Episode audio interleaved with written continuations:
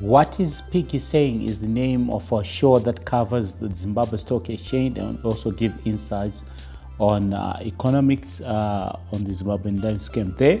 So today, which was the 24th of July 2019, what we saw on the markets is that you know there were some losses in some of the big cap companies such as Old Mutual and Cassava and as a result, the All Share index was down uh, a significant uh, 0.35% there.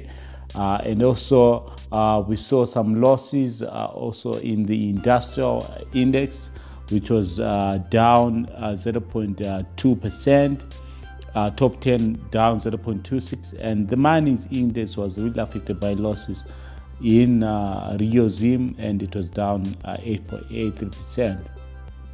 The highlight for the day really was uh, the value traded day, which was a significant 22.7 million, boosted really by a significant trade in Econet Wireless Zimbabwe, which uh, came in really at uh, around 16 million. This is quite uh, encouraging given the news flow that we've uh, seen.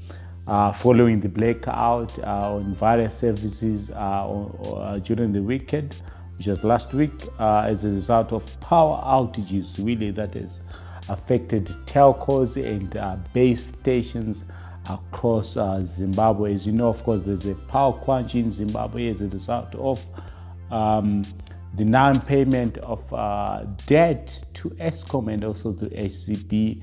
Uh, this is uh, the effect of increasing OPEX uh, or operation uh, expenditure in various uh, telcos, given, of course, they're relying on generators, and generators really re- require diesel uh, or petrol, and the price of uh, petrol and diesel in Zimbabwe has actually increased.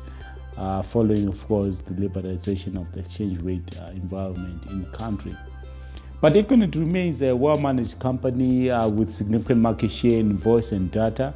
But I guess the game changer really is in the relationship with Cassava which is pushing out a lot of innovations and definitely opportunities in is uh, in data. Uh, so uh, stay tuned, stay plugged in on piggybangadvisor.com.